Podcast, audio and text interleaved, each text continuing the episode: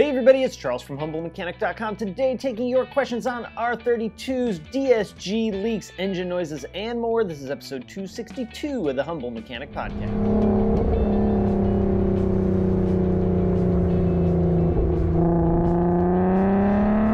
right, in order to get a question on a show like this, be sure to email me, charles at humblemechanic.com.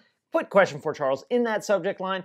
Ask your question right at the top, then give me some space and give me the details of said question. That helps out a ton while going through all the emails and questions that I do get. Normally, this is where I say there are audio only versions of this and many other videos available on iTunes, Stitcher, Google, or at humblemechanic.com. But I'm having some website issues right now, so there will probably not be an audio version of this show for a little bit but stay tuned for that. Let's talk about sponsor of the day, which is CRP Automotive. CRP deals in a ton of OE maintenance and repair parts, timing belt kits, suspension components, and even fluids. In fact, they make the factory DSG fluid for Volkswagen and Audi. So check them out at crpautomotive.com. Just like with the audio podcast, the crew membership is having some issues right now, so I'm working through all of that. I'll probably run a sale to make up for you guys not being able to sign up for that. If you do want to check it out, though, you can hit the link down in the description. All right, that's wrapped up. Let's hit these questions. First one up is from Matt. Hey Charles, how do you fix a DSG fluid leak?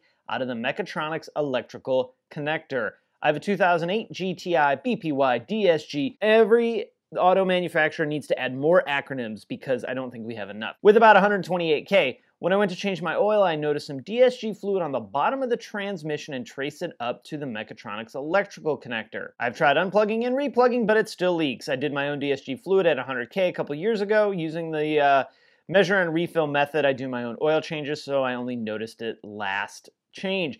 Is there a seal in the connector or do I have to take the mech unit cover to get the seal? Is there a part number for the seal? Any extra info is appreciated. Thanks, Matt. Okay, Matt, there's two different issues we could be experiencing. Both leaks, both at that connector for the Mechatronics unit, that barrel style connector. There are O-rings, I believe two O-rings on the outside of that connector that the pan goes around. So you have the barrel connector, the oil pan actually goes over it and covers it. So there's a hole in the top of the pan. You know, I don't know, about yay big like that. Those two seals are replaceable separate. Uh, I don't have the part number handy. I'll try and drop it in the description or down down here in the text. Uh, otherwise, you can call your local dealership and see if you can get them from there. So that's one place we may be leaking. That's actually the better of the two places we may be leaking because the other place is actually through the electrical connector, which it sounds like may be what you're experiencing. If you unlock and remove that electrical connector and look inside the wiring harness side, you see a bunch of fluid in that connector, you're probably leaking through the electrical connector. I've also seen it where it pools up inside the mechatronics unit the other side that's actually bolted to the transmission connector as well. There's like a tiny little vent hole or weep hole that uh, apparently fluid can leak past. Unfortunately, at least from my experience, the repair for that is a mechatronics unit, which is not awesome and it's not cheap. They're actually super easy to replace.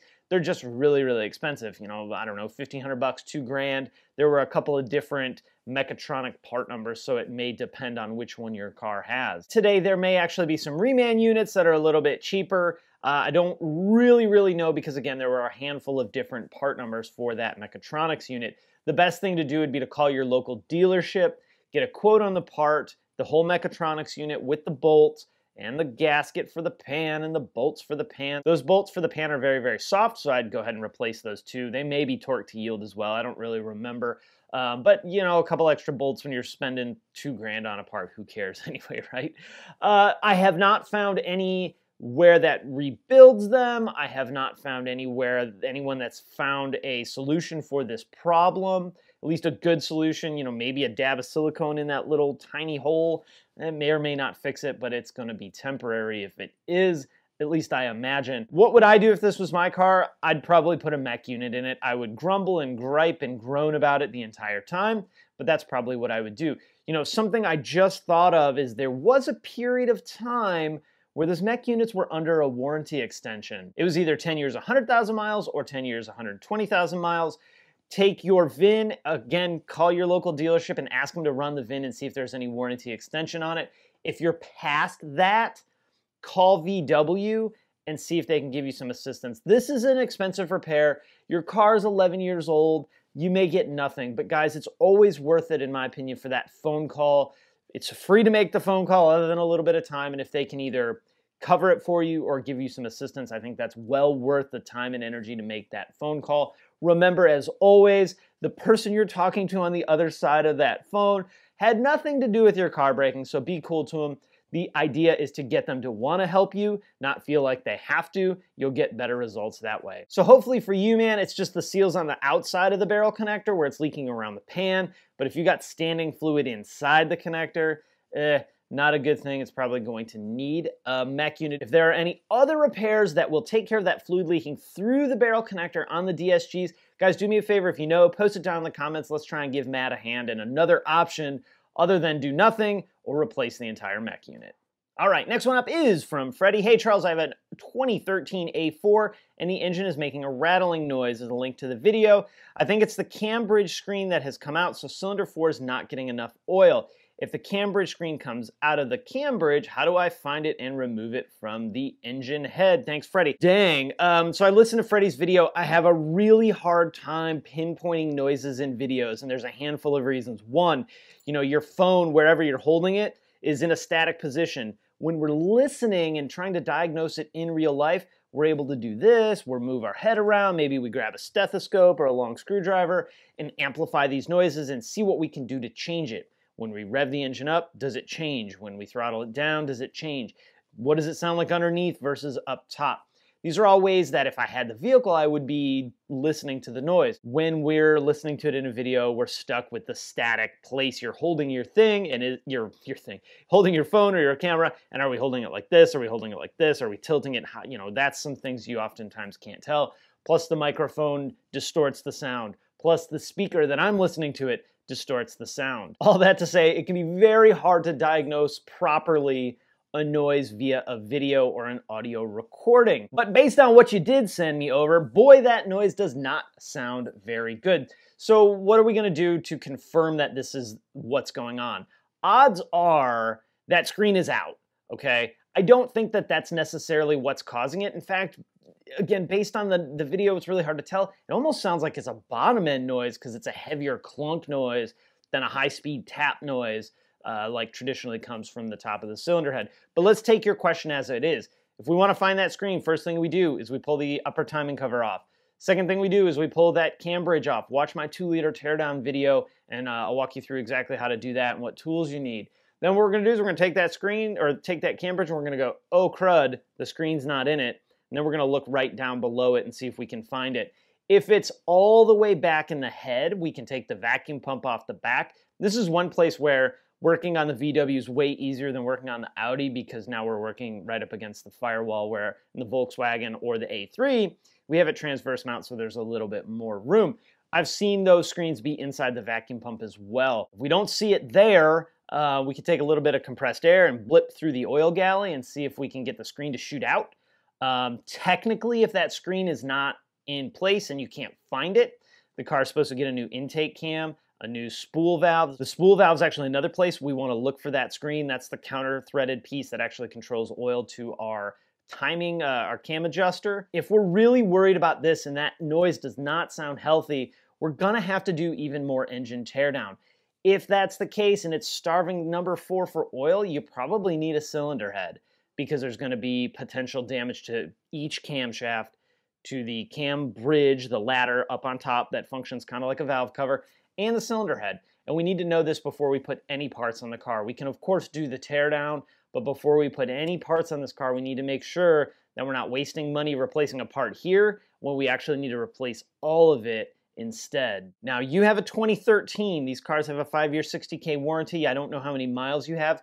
You could very well still be under warranty. You could very well be under this timing chain thing. I don't really know you want to get someone to look at the car that is a VW Audi specialist. I would also call Audi with your VIN and see if you're under warranty. Because, guys, you know, I hate to say I don't know the answer. Call Audi, call Volkswagen to solve your problem. But if there's any chance at all you could get some assistance, if it's full paid, if it's half, if it's $5 off, it's worth the phone call to know for sure rather than making a repair and finding out two years later, hey, you could have gotten that for free. There are a couple of special tools that this teardown requires, which you can buy them on Amazon. I'll link them up. They're pretty cheap if you want to do it yourself. Otherwise, you know, this may be something better left to someone with experience in this engine. Luckily, Audi has a lot of experience with this engine. The other thing I'm just now thinking and remembering about the uh, the A4, and I don't remember quite what year this stopped, but oil consumption issues. So, do we want to put a cylinder head on it and still have oil consumption issues? That's something else you want to look at too. So, my gut says I would take this and get it properly and fully inspected. You're probably going to have to pay for a diagnosis fee of whatever, but at least you'll know for sure what it's going to take to get your car fixed rather than loading up our parts cannon and just blasting parts on it until it's fixed. All right, next one up is from Adrian. Are the R32s relatively reliable with no major issues and what to look out for seeing it's an R32 slash VR6 configuration? Also, at what point do major services happen? I've been doing a lot of research on the Mark V VW Golf 2004 to 2009. The R32 of that generation has caught my attention.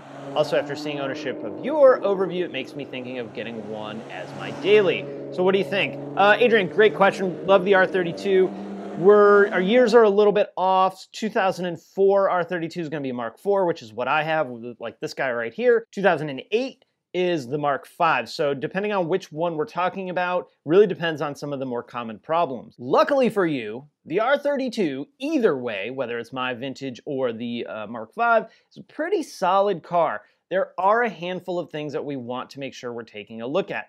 We need to look at the normal stuff, right? Suspension bushings, which is going to be more problematic on the Mark IV than the Mark V. Brakes, tires, suspension links, not just bushings, tie rod ends, that kind of stuff. Uh, what does under the hood look like? Is everything there? Do we have any oil leaks? Do we have any coolant leaks? Do both cooling fans work? All very, very common, uh, common R32 things on both Mark IV and Mark V. Focusing more on the Mark V, it's an automatic, it's a DSG. The mech units did have a recall on it many, many, many, many years ago, and they're probably all taken care of by now and the newest ones are much better than, uh, or the I should say post recall, I guess, is better than the earlier ones pre recall were. Of course they are. At this point in time, you're probably going to be buying one that's mild up, so I might be concerned about clutch wear uh, inside the DSG box. But I'd be as concerned about that in the DSG box as I would about a manual transmission clutch. So Either way, I'd be concerned about that. Right now, some of the biggest things you're going to encounter are lack of maintenance. Uh, on the Mark V, the headliners falling down was insanely common. Starts at the back and works its way forward. It's actually happening on a lot of Mark IVs too. Guys, remember the new the 04s are 15 years old. The uh, the other ones are what is that? Make them 11 years old and uh, they're old and who knows what they've been through in their life personally i think the mark iv is a nicer car i think it's more fun to drive but the mark v is actually a pretty cool car too especially if you want an automatic so dude if you're looking at a mark v i say go for it you can actually get a mark v in the same condition cheaper than you probably can on Mark IV because the market for the Mark IVs is going up and up and up. Sorry if that's my fault, but I'm not really that sorry at all. I'm only sorry when I go to buy my next one is the only time I'll really be sorry. But I do love the Mark IV R32. It's been such a great car to have. If you're not 100% sure of this vehicle, right, whether it's Mark IV, Mark V, doesn't matter, period, whatever car you're looking at, find a local VW Audi specialty shop and take the car there. I could make 10 videos on all the problems that Mark IVs or Mark Vs, whatever, have. That doesn't mean your car doesn't have something else wrong with it. That doesn't mean that all the things that I rattle off aren't perfect on your car. Every time you guys are spending more than a couple thousand bucks, like two grand on a car, pay the hundred bucks, get a pre-purchase inspection before, before, before you buy the car. That way, if there is a deal breaker, you can walk away. Or, what's even better, is if you know the technician finds like six little knickknacky things, now you have some ammunition to get that price down a little bit. I've done so many pre-purchase inspections on cars and had all the results, right? Everywhere from, wow, this car's in amazing shape, you should buy it, to I wouldn't even take this car on a test drive, let alone buy it, right? Uh, and everywhere in between. And sometimes this is, hey, you bought a car that you should have had inspected beforehand and didn't, and now you got a $3,000 bill on top of the money you just spent on buying the car. So I've had it work all the ways. I've had customers be able to walk away without, you know, getting trapped in a car they didn't want, and people really, really win for having an awesome car. And what a extra boost of confidence to get a stamp of approval from a technician that knows those cars.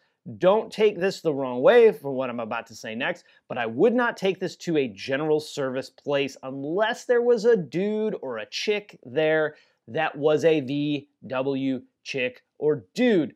Find a specialty shop or take it to the dealer. I know so many people hate the dealership, and I kind of get it, but it also ticks me off because the dealerships, in often cases, the technicians really do know the cars well. There's some great independent shops out there. There's some great dealerships out there. There's some scumbag independent shops and scumbag dealerships. Hopefully, you have one in your area. That's really, really good. And I'm not going to rant about people hating the dealerships anymore. That just bugs me when oh, I hate that word dealership. drives me insane. But for real, they're great cars. They're a lot of fun. You can make them sound really good for not a ton of money. You're not going to make it all that fast without spending a bunch of money, but who cares? The fun factor is what it's all about on those cars for me. Also, maintenance, right? You want to make sure the maintenance has been done. And if not, you want to jump on it. Chains is one, timing chains is one that a lot of people say, you got to do it right now. And I'm in the camp of, eh, they're not problematic like the Mark 3s. They're surely not problematic like the two liters, but that's something you do want to consider getting done. You know, mine's at 150. I'm guessing in the next 10,000 miles, I'll probably be doing those timing chains. Hopefully not because I have to, but because it's the right maintenance or preventative maintenance thing to do at the time. All right, last one of the day. Didn't give me a name, but no problem there. When I changed the plugs and coils on my CC, I noticed a bit of oil. Is this normal? It's a 2010 CC with a 2.0 TSI CCTA engine. I heard it doesn't have a valve cover, so is the PCV my problem or could it be a known issue? Also, what kind of plugs does the car call for, iridium or platinum? All right, so they sent me some pictures, which is awesome. Here's what I'm looking at for the spark plugs. Honestly, I wouldn't sweat this all that much. There is a little bit of oil residue on the spark plug. Yes, that can cause a problem. Yes, that can cause a misfire, hot spotting on the spark plug and things like that. But this is so minor that I wouldn't worry a ton about it. What's probably happened is one of two things.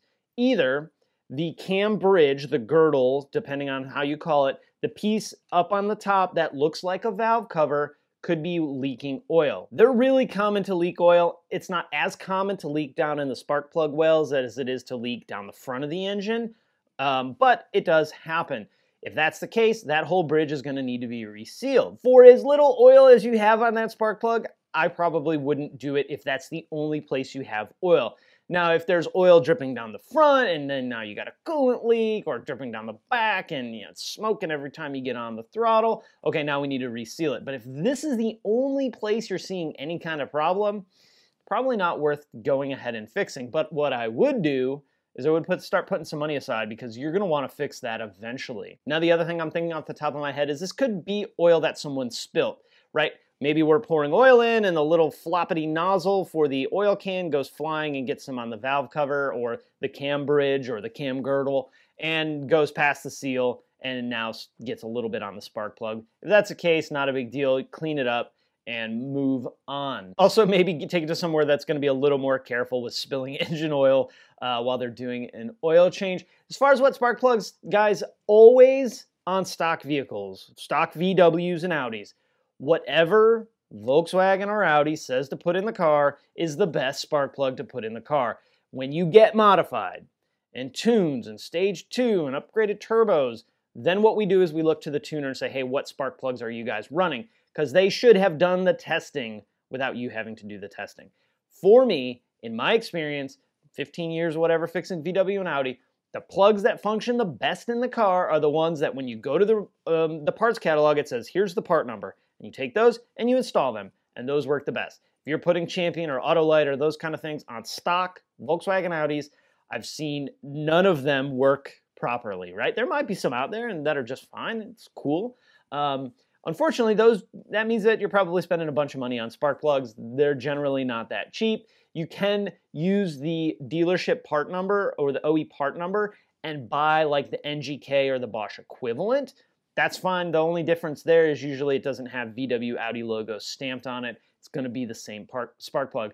But you don't need the four fire or the split V or whatever, you know, hotness spark plug that's out now, get the one that the car's supposed to have. It's almost every case, it's going to run better. Again, on stock cars, when you get modified, different situation. So we take the modifications into account and whatever the tuner's been running and recommends, that's probably the route we want to go. Now, this could be a great experiment though to see do different spark plugs function better or worse in my 2010 CC. But if you're straight up just looking to put some spark plugs in it that are the right plugs, get the stuff the factory recommends. That's going to be your best bet, at least from what I've seen. All right, guys, I'm going to wrap it up there. Questions, comments, drop them down below. If you like the video, hit that thumbs up button. Don't forget to subscribe. If you've watched this long, you've probably already subscribed anyway. Guys, thank you so much for watching, and I'll talk to you again next time.